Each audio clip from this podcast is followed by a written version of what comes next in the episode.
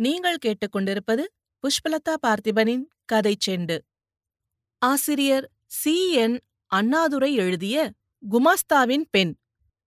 அத்தியாயம் பத்து. சோமுவின் வரலாற்றை கூற மறந்துவிட்டேனே. அடைந்த ஆனந்தத்தில் அதை மறந்தேன். என்னை வெறுத்து வேதாந்தத்தை துணை கழைத்துக் கொண்டு தீர்த்த யாத்திரைக்கு கிளம்பின சோமு மோட்டார் ஏஜெண்டாகி மோகனாஸ்திரத்தால் தாக்கப்பட்டு என்னை வந்தடைவதற்கு முன்னால் பரம்பொருளை நாடி பல பல குருமாரை அடைந்தாராம். வேதாந்தம் சித்தாந்தம் பயின்றாராம். பூசைகள் பல பல செய்தாராம். ஒவ்வொரு குருவும் ஒவ்வொரு விதமான வழிகாட்டினார்களாம் ஆண்டவனைக் காண. ஒவ்வொரு வழியும் ஒவ்வொரு ஆயிரம் ரூபாயை விழுங்கிற்றேயொழிய ஆண்டவ தரிசனம் ஆலயத்தில் காண்பதோடு நின்றுவிட்டதாம். லோகமே மாயை வாழ்வதே அனித்யம் என்று போதித்த குருமார்கள் ரொக்கத்தைப் பற்றி அக்கறை கொண்டதையும் ஒரு பூசாமுறையை மற்றோர் பூசாமுறைக்காரர் குறை கூறுவதையும் ஒரு தத்துவத்தைக் கூறி மற்றோர் தத்துவத்தை ஒருவர் போதிப்பதையும் எல்லா தத்துவக்காரரும் பணத்தினிடம் மட்டுமே பரமபக்தி கொண்டிருப்பதையும் சோமு தெரிந்து கொள்ள நெடுநாட்கள் பிடித்தனவாம். அனுமத் உபவாசிகளாம். மகாகாளியை கூப்பிட்டபோது வரவழைக்கும் மகா மந்திரவாதிகளாம் மற்றும் யார் யாரோ. சோமுவுக்கு இருந்த மதப்பித்தை சாக்காக வைத்து கொண்ட மட்டும் கொள்ளையிட்டுக் கொழுத்தார்களாம். பணம் குறையக் குறைய தாயின் திட்டு அதிகரித்ததாம். இவரின் புத்தியும் துலங்கிற்றாம் பிறகுதான் வடநாட்டில் உள்ள ஒரு வக்கீலின் மகளை மணந்து கொண்டு வாழ்க்கையை நடத்தினார். தாயும் காலமானார்கள். பம்பாயில் மோட்டார் கம்பெனி ஒன்றில் வேலைக்கு அமர்ந்தார். அதன் உதகை பிரான்ச்சுக்கு சீசனுக்காக தன் மனைவியுடன் வந்திருந்த போதுதான் என்னை கண்டார். சென்னையிலிருந்து சோமு வந்த பிறகு மிராசுதார் கண்களுக்கு தெரியாதபடிதான் எங்கள் சந்திப்பும் சல்லாபமும் இருந்து வந்தன. ஆனால் நாங்கள் மிராசுதாரின் கண்களை ஏய்த்தோமே தவிர காதை அடைத்து வைக்க முடியுமா? மிராசுதார் அடிக்கடி என்னிடம் உருமத் தொடங்கினார். சோமுவிடம் கூறும்போதெல்லாம் கிடக்கிறான் தள்ளு நான் பார்த்துக் கொள்கிறேன் என்று தைரியமூட்டலானார். மிராசுதார் என் மீது கொண்டிருந்த ஆசை இந்த வதந்திகளால் மட்டும் குறைந்துவிட்டதாகக் கூறுவதற்கில்லை. அவருடைய பொக்கிஷமும் வறண்டு வரத் தொடங்கிற்று. ஆகவே சோமுவிடம் நான் காசு எதிர்பார்த்து நேசங் கொள்ளவில்லை என்ற போதிலும் அவராக பணம் தரும்போது கூறிவிட மனம் வரவில்லை. ருக்குவின் தோடும் தொங்கட்டமும் நோட்டும் ரூபாயுமாக மாறின. அவளது தங்கச் சங்கிலியும் தாழம்பூ வளையலும் என்னிடம் பண ரூபத்திலே வந்தன. இவைகளை சோமு கூறவில்லை. நான் கேள்விப்பட்டது. தனது மனைவியிடம் தொந்தரவு செய்து நகைகளை கழற்றி விற்று எனக்கு பணம் தருவதாகக் கூற சோமு எப்படி சம்மதிப்பார்? நான் கேட்கும்போதெல்லாம் இந்த மாதத்தில் கமிஷன் அதிகம் கிடைத்தது என்று பொய் கூறுவார். அவருக்கு அவரது மனைவி நான் இருந்திருக்க வேண்டிய இடத்தில் வந்து நின்றவள். நகைகளை மட்டுமா இழந்தாள்? பாவம். கலங்கியிருப்பாள். கதறியிருப்பாள். நான் என்ன செய்வது? நான் வாழ வேண்டுமானால் இதை கவனித்தாலா முடியும்? பிறர் அழ அதுதான் வாழும் பேர்வழி உலகில் நான் ஒருத்திதானா? வட்டிக்காரர்கள் வாழ்கிறார்களே நான் மட்டும் ஏன் வீண் வேதாந்தம் படித்தும் பாழ்பட வேண்டும்? ஒருவர் வாழ மற்றொருவர் பாழாக வேண்டுமா?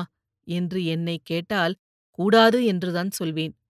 ஆனால் நீ வாழ்வது அவ்விதமாக இருக்கிறதே ருக்கு தன் கணவனை பிரிந்து வாழ்கிறாளே நகைகள் போய்விட்டன என்று நொந்து கொள்கிறாளே அவளுடைய கஷ்டத்துக்கு நீதானே காரணம்? அவள் அழ நீ சிரித்துக்கொண்டு சிங்காரியாக வாழ்கிறாயே தகுமா? என்று கேட்பீர்கள். நான் சொல்லுகிறேன் தகாதுதான். ஆனால் என்னை கேட்கிறீர்களே மற்றவர்களைக் கேட்பதுதானே? பலருடைய சிங்கார வாழ்வு இவ்விதமாகத்தானே இருக்கிறது? என்னைப்போல் இன்பத்தை விற்பவரைத்தானே குறை கூறுகிறீர்கள்? இதையும் கொடாது ஏய்த்துப் பிழைக்கும் பேர்வழிகள் ஏழைகளின் ஏமாளித்தனத்தை தனக்கு சாதகமாக்கிக் கொண்டு சொகுசாக வாழ்வோர் இல்லையா? இதோ என் மிராசுதாரரின் வாழ்வு இன்பமயம். அவரது பண்ணையாள் பகல் பட்டினி இதையும் கேளுங்கள். இத்தகைய முறையே கூடாது என்று சொல்லுங்கள். உலகத்தை ஒழுங்காக அமைத்து விடுங்கள். நான் மட்டுமா? எய்த்து பிழைக்கும் எவருக்கும் இடமில்லாதபடி செய்து விடுங்கள். அது நல்லது என்பேன். என்னை மட்டும் தண்டித்துவிட்டு பிறரை சும்மா விட்டு விடுவதென்றால் அது தகாது. என்னுடைய தாம்பீக வாழ்வுக்கு ஏற்ற விதமாக நடந்து கொள்ள சோமு முயன்றதில் அபாரமான செலவு ஏற்பட்டுக் கொண்டே வந்தது. வேலையும் போயிற்று. வேறு வேலைக்கு செல்லவில்லை. தானே யாரையோ பிடித்து ஒரு மோட்டார் ஏஜென்சி எடுத்தார். அதற்கு பாக்கியிருந்த நகைகள் அடகு. பாவம். தனது நிலையை மட்டும் என்னிடம் காட்டிக் கொள்வதில்லை. சோமு மட்டுமா? மிராசுதாரரே சற்று அடங்கிக் கிடந்தார். அவருக்கு வறட்சி.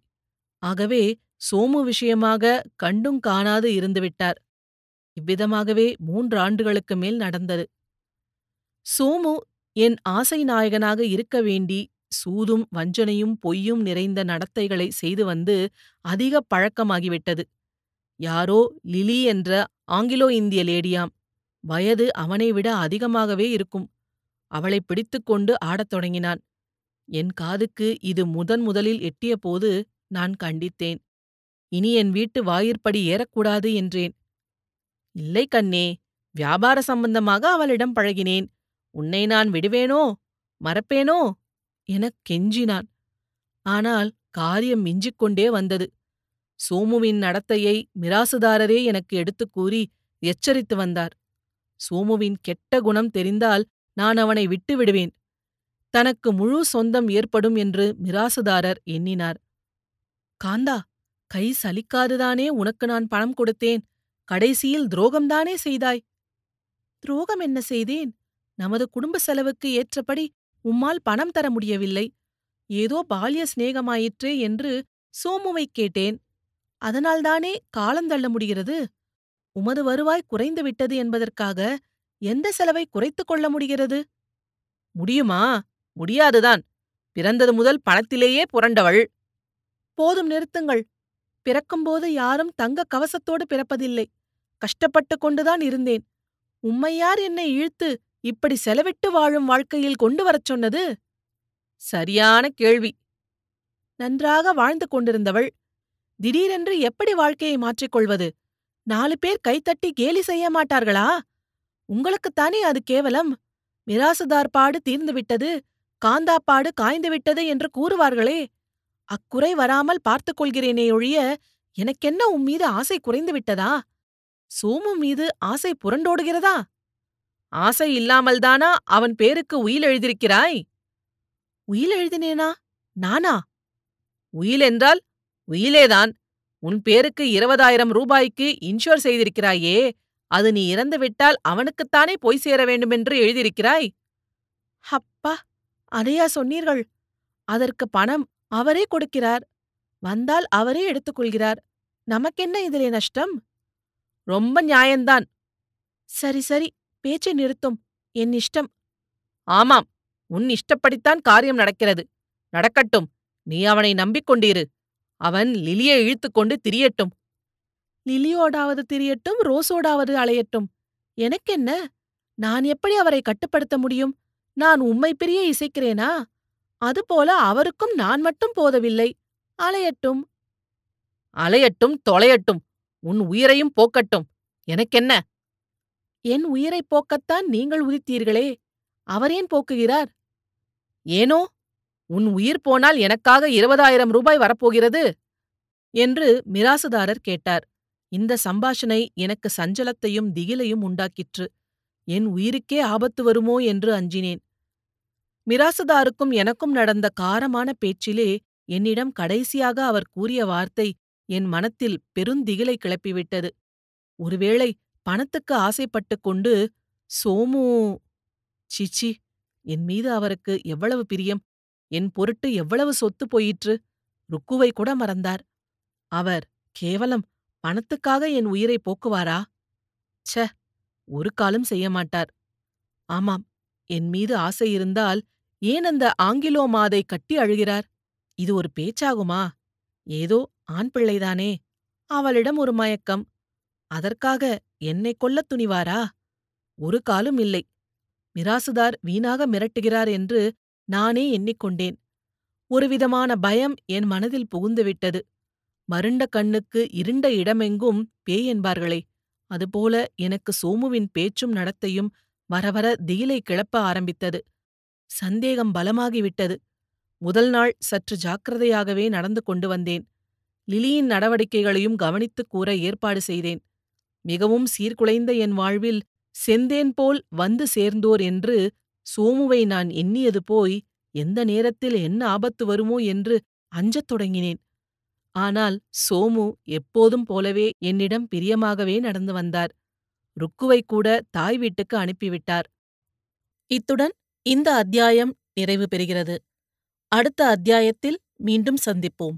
இதுபோல பல சுவாரஸ்யமான கதைகளை கேட்க கதை செண்டு சேனலை மறக்காம லைக் பண்ணுங்க கமெண்ட் பண்ணுங்க ஷேர் பண்ணுங்க சப்ஸ்கிரைப் பண்ணுங்க. நன்றி.